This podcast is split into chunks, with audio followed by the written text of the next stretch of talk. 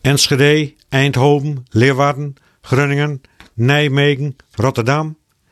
Naast dat deze steden allemaal een aardig speelend voetbalteam hebben, ben ze de laatste weken in het Nijswest omreden er flink wat jong volk was dat heur daar misdreugen had.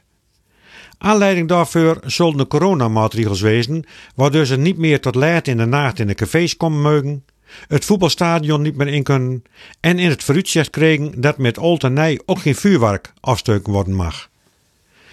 Dinsdagavond was er in op een jongerenwerker die in Roosendaal het gesprek gaande holdt tussen het gemeentebestuur en een groep jongvolk.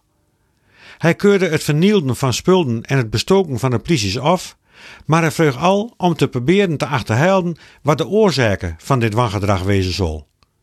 En daarbij noemde hij naast de sluitingstijd van cafés, het vuurwerkverbod en de lege voetbalstadions ook even dat zo'n jonge knaap die een auto in de fik stikt, misschien krijgt die dag een onvoldoende op school gekregen hadden. Dat laatste vind ik een wat vreemde opmerking. Als een onvoldoende voor Frans of Duits een reden wezen zal om auto's in de fik te stikken, dan zullen in de maat Singel in Appelske, daar ik eind 60 jaar woond heb, aardig wat auto's uit brand wezen.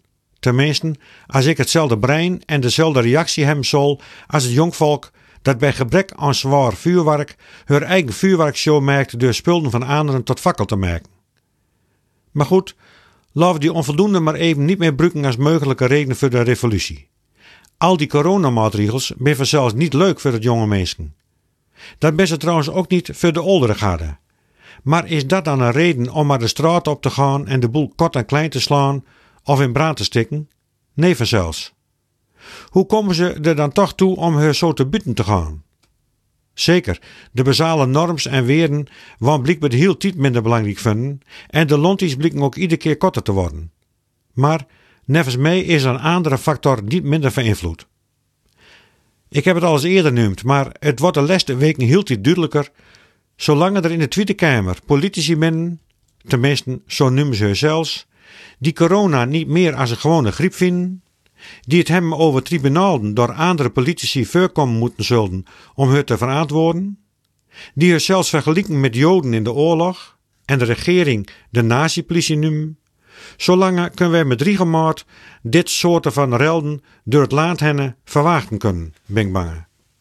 Kijk, je kunt met een keer van mening verschillen over welke maatregels echt nodig zijn. En of het middel bij Tieten ook niet erger wezen zal als de kwaal.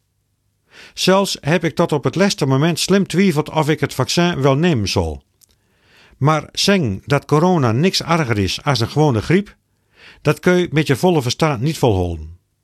Dat de regering uiteindelijk eens verantwoording afleggen moeten zal voor een parlementaire enquêtecommissie, dat is een goede zaak, want er ben flinke flaten sleugen. Maar het nemen van het tribunaal, dat brengt gedachten aan bananenrepublieken naar boven. Als iemand de politiek ingaat en ook van mijn belastinggeld betaald wordt, dan mag ik toch verwachten dat hij aan politiek doet. Maar de binnen bij die laten haar niet al te vaak zien bij de debatten en als ze er al binnen, dan is het vooral om revolutie te preken. Ik zal zeggen, probeer met op feiten baseerde argumenten, en niet alleen maar door menings, de anderen te overtuigen van jouw gelijk. Als als politicus de democratie zo belangrijk vinden, geef dan zelfs het goede voorbeeld. Maar ja, dat zal pas revolutionair wezen.